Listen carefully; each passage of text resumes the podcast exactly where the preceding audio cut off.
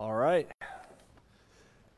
Kids, those of you who are in pre K through first grade, if you guys are ready to head toward Elevate, you can walk, jog, slash run that way toward Miss Courtney.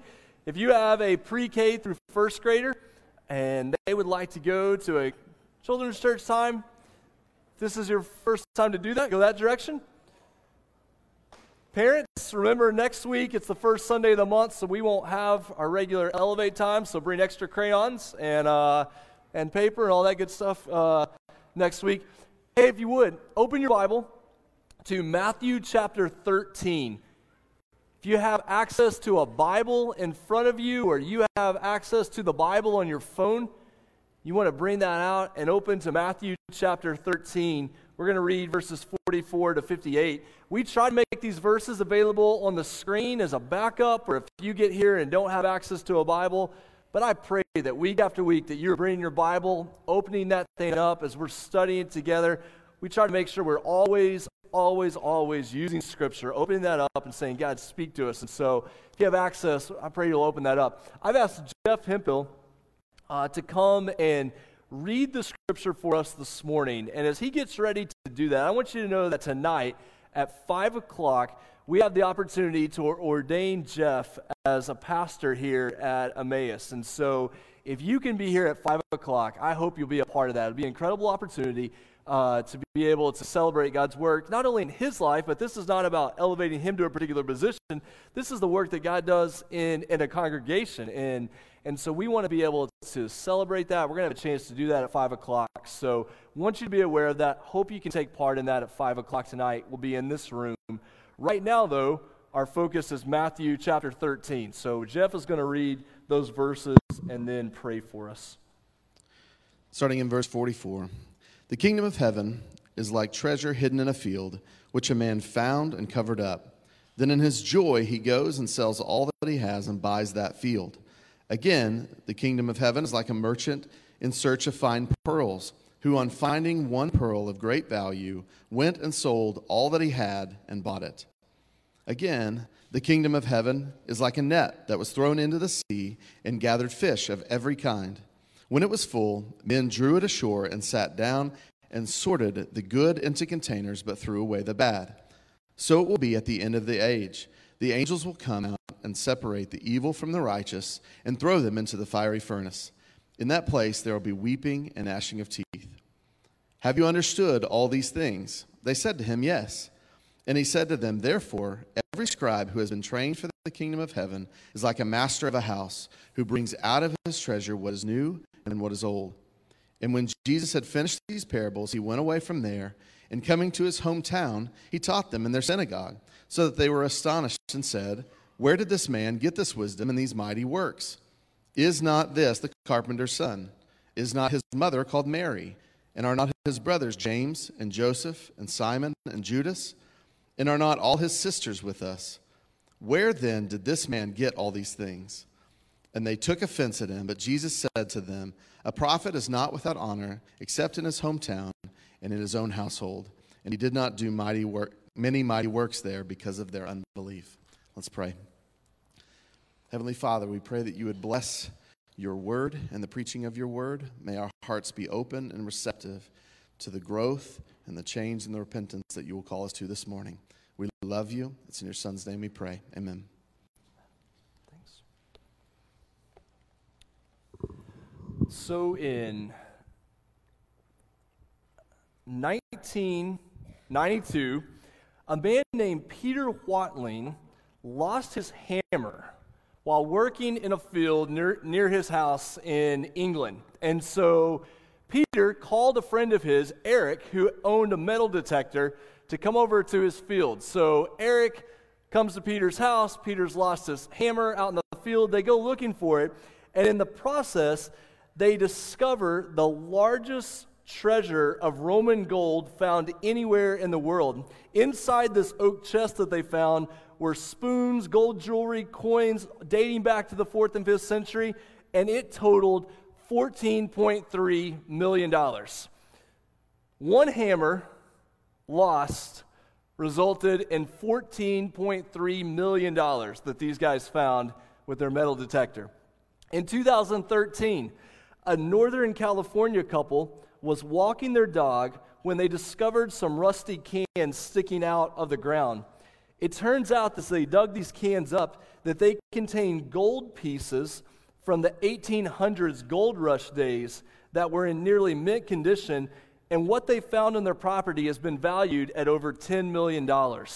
You take the dog out for the walk, and you come back with $10 million. Uh, so, the moral of those stories buy a metal detector and buy a dog, and you will get rich. So, uh, that's the moral of the story. No, actually, what does it look like to stumble upon something, to come upon something of such great value that you think that completely changed my life? I went out and I lost my hammer. I lose things every day, and I've never gotten $14 million. You go out and you lose something, or you take the dog out for a walk, and you come back millions of dollars richer. What does it look like to find something so valuable that you would be willing to give up everything else to be able to have that? How much are you willing to give up in order to gain something else? How many draft picks would you give up to get a key player in your fantasy football team?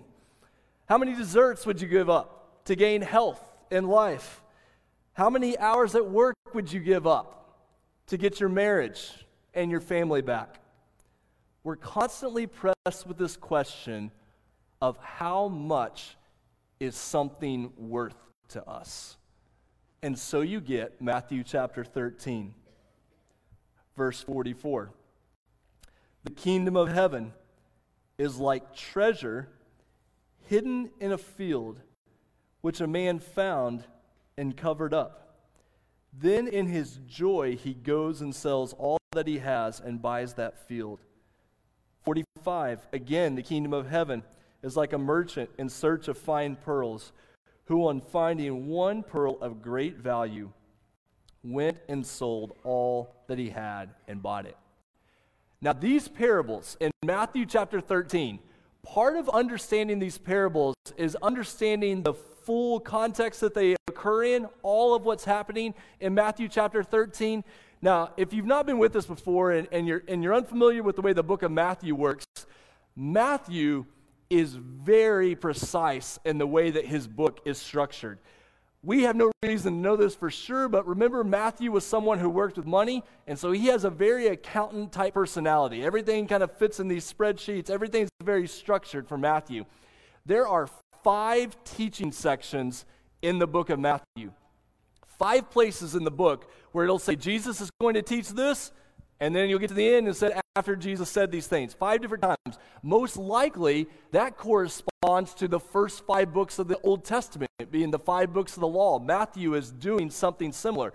So, chapter 13 is the first of his teaching, not the first, it's the third of his teaching sections. And it's made up of these parables. And the whole process is framed by these verses about how Jesus face rejection from his family and from his hometown.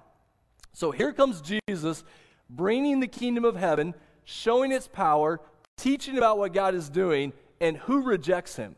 His family and his hometown want nothing to do with him. And then he tells these parables in chapter 13, and all of these parables are about mixed responses to Jesus. Some people respond to Jesus, other people don't want anything to do with him. Some people are interested in what he has to say. Some people reject him out of hand. The kingdom looks really small, but turns out to be really great. You get all of these surprising parables about how Jesus works. And then you get here to this idea Jesus is going to tell you, I want you to know what the kingdom of heaven is really like. Now, this morning, I'm going to use the phrase kingdom of God or kingdom of heaven several different times. So I want to be clear what we're talking about that. When I say kingdom of God, what do I really mean by that? The kingdom of God is about the power and the presence of God coming to reign in our life and in the world. And in the process, God brings salvation and God brings judgment. So it's about God's power and presence coming to reign in the world and reign in our lives. His rule is being shown, and it brings salvation and judgment. And here's the key it comes through Jesus. All of God's power, all of God's presence, His salvation, His judgment that He said was going to come, it has come through Jesus.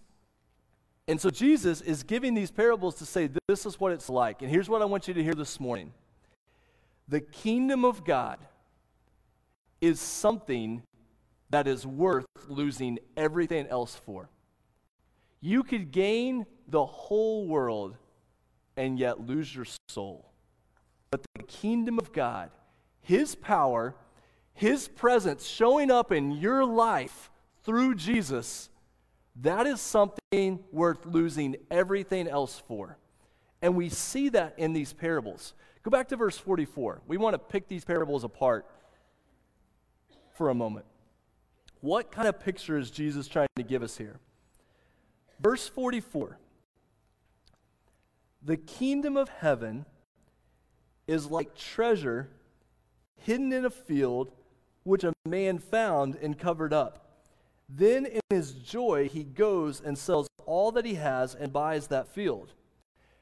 Now, remember, this parable is given at a time when people did not have banks and they didn't have security deposit boxes. If you had something that was very valuable to you, you went out, dug a hole, and buried it, and hopefully remembered where you buried it. Uh, maybe drew yourself a little map put a little X on the map where that valuable thing was because that was one of the ways that you had to keep things safe. Uh, my grandfather, my late grandfather, who in many ways was probably my best friend in life, throughout life, um, uh, he came up in a time where he did not particularly trust banks because the time that he was growing up, he didn't have great trust in banks. And so he stored a lot of his money at his house behind mirrors, under mattresses, other secret occasions. So when his death happened, which was just crushing to me and because of, of my relationship with him, we had a little family running joke that when grandpa died, it was going to be a race to the house to figure out where all that money actually was because he had buried it in different places and hidden it in different places, and we were all not entirely sure where all that money was. And so he came up in a time you didn't put yourself in the bank, you hid it someplace. Well, this is what you see happening in this parable. This treasure was hidden, something valuable was there. But we see that it wasn't immediately obvious. It says right there, the kingdom of heaven is like a treasure that was hidden. It wasn't immediately obvious. obvious. Here's the thing when we talk about the kingdom of God, when we talk about the power of Jesus, one of the things we found out is that it's not immediately obvious. It's not always something that you go say, oh, yeah, that's what I'm looking for. I'm going to go after that. Sometimes God surprises us in the way that He works in our life. The kingdom of God had come, but people couldn't see it. It was under the surface. That phrase works really well here. Literally, the treasure was under the surface of the ground. It was under the surface in a way that people weren't able to see. This idea here, though, when he encounters this treasure, look what the man does. He found it and he covered it up. Now, there have been a lot of discussions, and especially early centuries of the church, early Jewish resources after the time of the New Testament, there was a lot of discussion about whether what this man did was ethical or legal. he found the treasure and he said, Hey, this is really important. I'm going to cover it up and I'm going to go buy this field and I'm going to have it for myself. The way that it seems to be presented here is Jesus is simply saying, This is extremely valuable, it's extremely costly. He's going to do whatever it takes to own that treasure. And so what does he do? He goes, and it says there in 44, in his joy, he goes and sells all that he has and buys that field. If you're somebody who loves to circle or underline in your Bible, the word in verse 44 is the word joy. He finds this treasure and he goes and with joy he sells everything that he has. Why does he have joy in selling all of his possessions? Because he knows what he's going to get as a result of it is so incredibly valuable. Then Jesus turns around and he tells a second parable. Verse 45. Again, the kingdom of heaven is like a merchant in search of fine pearls, who, on finding one pearl of great value, went and sold all that he had and bought it. So in 2006, there was a fisherman off the coast of the Philippines who was doing some diving, and he found a pearl that was two feet long and one foot wide and weighed 75 pounds. This fisherman took this pearl home and he actually hid it under his pillow as a good luck charm, hoping no one would find it. A few years later, his house burns down. But in the process, they're able to get this pearl out. And this pearl is now valued at $100 million. One fisherman dives down, finds a pearl, takes it home, probably should have cashed it in instead of hiding it under his pillow. Kids, I don't know if you've ever put a tooth under your pillow and come back with $100 million, uh, but if you have, let me know about it. Um, that's a serious tooth if it's two feet wide and a foot long. But uh, hey, if you have a tooth that big, kids, you deserve $100 million if that's what, what happens to you. This guy found a pearl that was so valuable that nothing else he had could compare with it. House burns down, that pearl's the first thing you're getting out in the process because of its value. This parable, we don't have to say a whole lot about it because it's so similar to the one that came before. Let me just point out one thing about this parable that's so unique. Notice at the beginning, there in verse 45, it says that he goes in search of fine pearls plural. He wants a lot of pearls in his life. Verse 46 on finding one pearl of great value, he went and sold it. Now, watch this. How does the kingdom of God work? For many people, and this might describe you, this might describe me, this might describe people you know. Here's what happens in life they spend life searching for multiple things that will bring satisfaction and value to their life. You search here and you search here, and no matter what you gain, you always need something more. No matter how much money you gain, you need more money. No, matter, no matter how much political power you have, you need more. No matter how much popularity, you need more. You're constantly seeking multiple pearls. What's the kingdom of God like? You only need one pearl. There is only one thing that will truly satisfy. You could spend your life seeking satisfaction and happiness and joy and search and search and search, and there is only one pearl of great price, only one thing worth giving your life to, and that is the kingdom of God. And it says here that on finding this pearl of great value, he went and sold all that he had and he bought that pearl. That's a pretty good investment. Now, here's what I want you to see from these two parables because this is so interesting the way it works.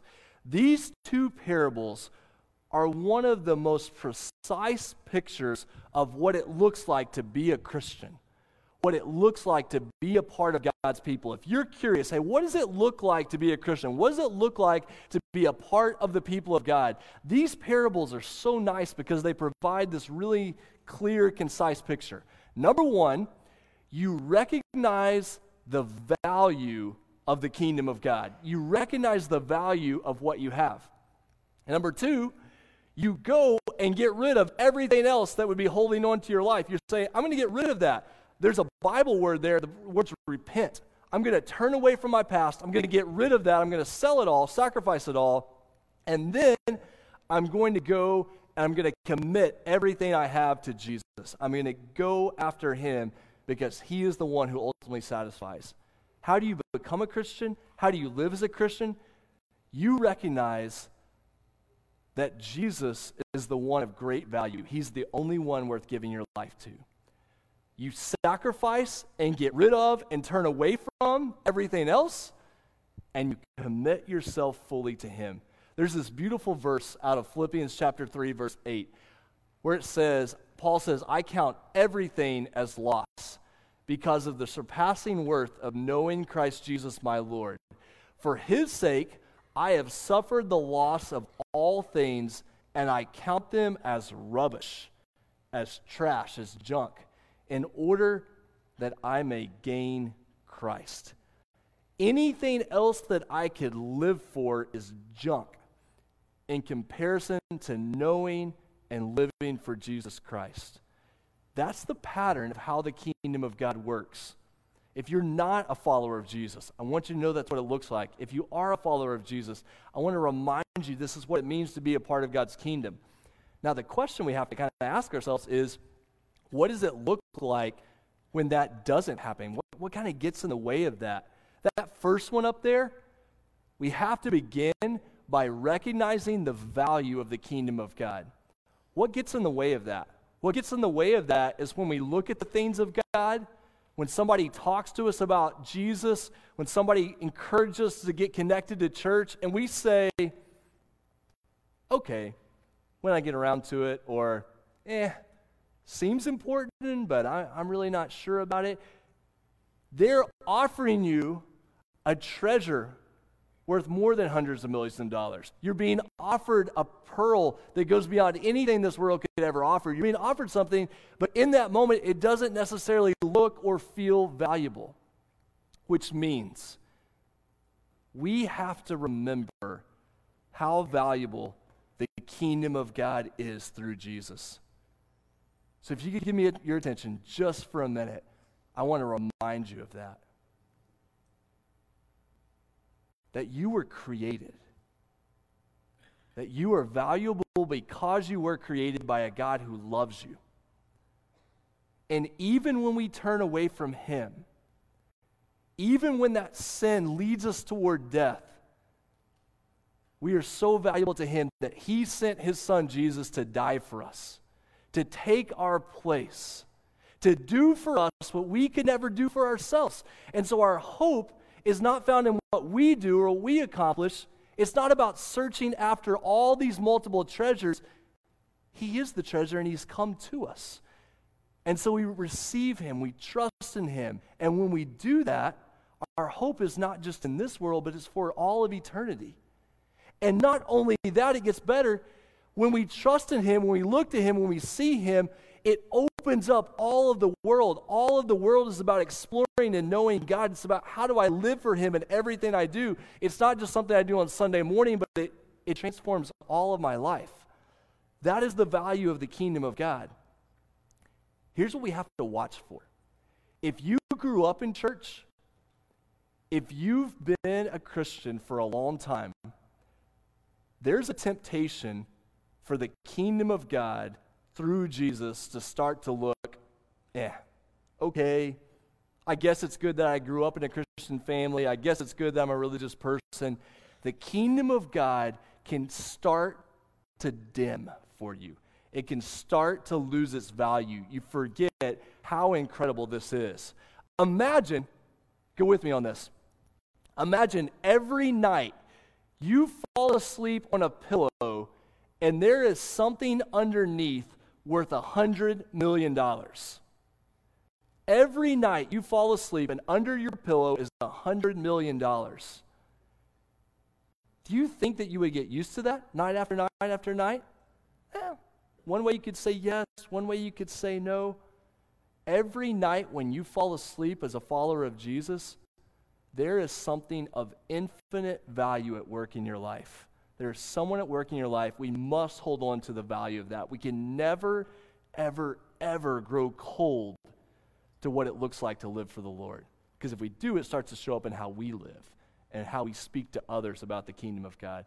The second thing is, is that you sacrifice everything with joy. Have I understood what it means to sacrifice everything? I didn't give up just a little bit of my life for Jesus and I'll hold on to everything else. I give up everything for Him and then I commit fully to Him. Following Jesus is not about hedging your bets just in case this whole religion thing turned out to be true. When we commit ourselves to Jesus, we go all in, to use another illustration. when you are a follower of Jesus, you're saying, I am all in, I am committed to Him.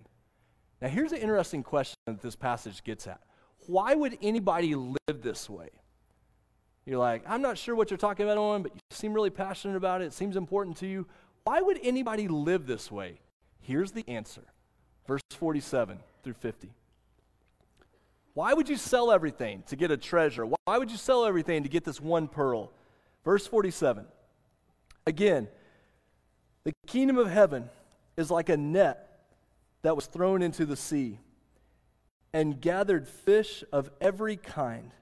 When it was full, men drew it ashore and sat down and sorted the good into containers, but threw away the bad. So it will be at the end of the age. The angels will come out and separate the evil from the righteous and throw them into the fiery furnace. In that place, there will be weeping and gnashing of teeth. Now, we talked about a parable almost exactly like this last week, so we're, we're not going to get particularly into the details of this, other than to say this point. What Jesus is saying is someone who lives in a way that they sell everything to get a treasure or a pearl, they live that way because they believe there are eternal consequences. They live with an eternal perspective. How do you live as a part of the kingdom of God? You must do it with an eternal perspective. The kingdom of God, hear me out on this, the kingdom of God has eternal consequences. And it's amazing how eternity impacts what we consider valuable and worthwhile. How do you sell everything to get a treasure? How do you sell everything to get a pearl? It's because it's not just for right now. We're talking about eternity. So this past week, um, this past week, Amanda and I, uh, we found out that a good friend of ours, a couple of years younger than us, a good friend of ours from New Orleans, had passed away. Uh, just just the most loving, incredible man of God. I mean, unbelievable. I, I here, here's what's happened this week in my life. There was something about Adrian's passing that changed the way that I lived this past week. Because when a good friend comes up against that, someone who's even younger, younger than we are, comes up against that and they, and they pass away, it makes you face your own mortality it, it makes you think about your own life. And there is nothing, nothing like thinking about eternity, thinking about your own death, that makes you reevaluate what really is valuable and worthwhile in life. To come up and say, God, I have one life that you've given me, and I want to live it for you. I want to live for what matters. I want to live in a way that reflects your goodness to the world around me. When you come up against the reality of eternity, which is what Jesus is doing right here. He's saying, You want to live for what matters? You want to live for what's valuable? Think about eternity. Think about what it is to be made right with God through Jesus. That will transform the way that we live. And when that begins to happen, watch what happens in the followers of Jesus. Verse 51. Here's what happens when we begin to live in that way. 51. Jesus turns around and says, Have you understood all these things? Man, we don't have time to go back over it, but circle the word un- understood, underline the word, uh, word understood. This is key language in the parables. Jesus is saying, Do you recognize what it is for the kingdom of God to have come? And he's used this language earlier in Matthew chapter 13. Have you understood all these things? And they said to him, Yes. Gotta love the confidence there. Have they actually understood all things? No, but Jesus is like, Well, D for diploma. You got a D. We're going to keep going. I think you do understand enough that we can keep moving ahead. So, have you understood all these things? Yes, we have. So he said to them, Therefore, every scribe who has been trained for the kingdom of heaven is like a master of a house who brings out of his treasure what is new and what is old. Okay, don't miss this. This is so cool the way that this is put together in Scripture. Jesus asked them parables about what do you find valuable? What are you living for? He asked them those parables. Then he asked them to consider eternity. Where is your life headed when you stand before God? He asked them to consider eternity. Then he says, In this life, I want to train you to live in that way. You are going to be trained for the kingdom of heaven. That word trained is the word in the New Testament that is used for discipled or instructed. So when you see the word in the New Testament for being a disciple, for being instructed, for being educated, that's the word train there. It's not just knowledge here, it's what is happening in your life, in every part of your life. So when you count Jesus as valuable, Emmaus, and when you consider eternity, what happens is Jesus begins to change the way that you live. He trains you to live in a new way. Jesus, you're valuable. Yes, I've thought about eternity. Now teach me to live as one of your followers. Train me in that way. Teach me to live as part of the kingdom of heaven. What's part of living the kingdom of heaven? Well, it says it's being a master of the house, being able to have some degree of mastery over how you live, recognizing I'm not in charge of my life, He is. And then there's an interesting phrase down here at the bottom bringing out of the treasure what is new and what is old. When you're a follower of Jesus, you're not constantly living in the past but you're also not dominated by whatever is new. That language about the treasure that is both old and new, the primary purpose of that language in the Bible is to say that Jesus has fulfilled all things.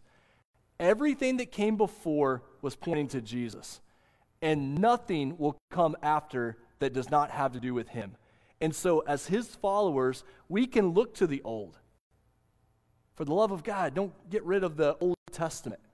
and we don't get rid of the things that have come before us, the generations that have come before us. We value the old, and at the same time, Jesus points us into the future. We're not dominated by the past. We don't live for nostalgia. We don't want to get back to the good old days. We want to move ahead to where Jesus is taking us. So, how do we know as a church when we counted Jesus as truly valuable, when we thought about eternity? It's when we value where we've been and we live with everything we have for where God is taking us. When we're able to take hold of both of those and say, God, do this work in our lives, do this work in our church. Okay, let's step back for a second. Let's think about what is our response to God's word this morning. Let me give you a couple of ways that we need to respond to God's word this morning. The first is to consider your response to Jesus. Have you recognized how important what I'm talking about this morning is not picking your favorite ice cream flavor? It's not picking your favorite political candidate. This is not that. This is eternity making. This is literally life or death. Jesus is infinitely valuable. What does it look like for me to respond to him? Have I sacrificed everything, repented, and trusted in Him? What does it look like for you to stand before God in eternity? What does it look like for you to do that? Do you know that your hope is in Christ? Let me remind you here in just less than five minutes, we're going to sing a psalm together. And then after that psalm, we're going to pass those offering plates around during that missions video. Hear me out on this if you need to talk to someone about your relationship with Jesus, during that song that we sing, you can come up here and we want to pray with you. We want to talk with you. But if you know there's no way I'm going to be able to walk up there, but I need to talk to someone soon, if you will write that on one of those information cards in the seat back in front of you, and you will put that in the offering plate when it comes around, we will reach out to you. We want you to consider what it looks like to respond to Jesus. Here's the second thing Am I growing in my understanding of the kingdom's value? If you're a follower of Jesus, ask yourself this question Am I living in such a way that the things of the kingdom of God are growing brighter and more valuable or dimmer and less valuable? What direction is your life trending? Are you trending in a way that every week, every month, you're moving in a way to say, God, your kingdom, your power is more valuable than it's ever been? Number three, that you would grow in joy and sacrifice. As a follower of Jesus, is my life moving in a direction that I'm becoming bitter and grumpy and stingy? Or is my life moving in a direction that I'm growing in joy and peace and freedom and sacrifice? That's a hard question to ask. What's the difference in someone's life becoming bitter, grumpy, and stingy, and someone's life becoming joyful, free, and sacrificial? It's am I focused on the things of God, things that are eternal, things that matter? And the number four, we would make disciples who value God's kingdom above all else.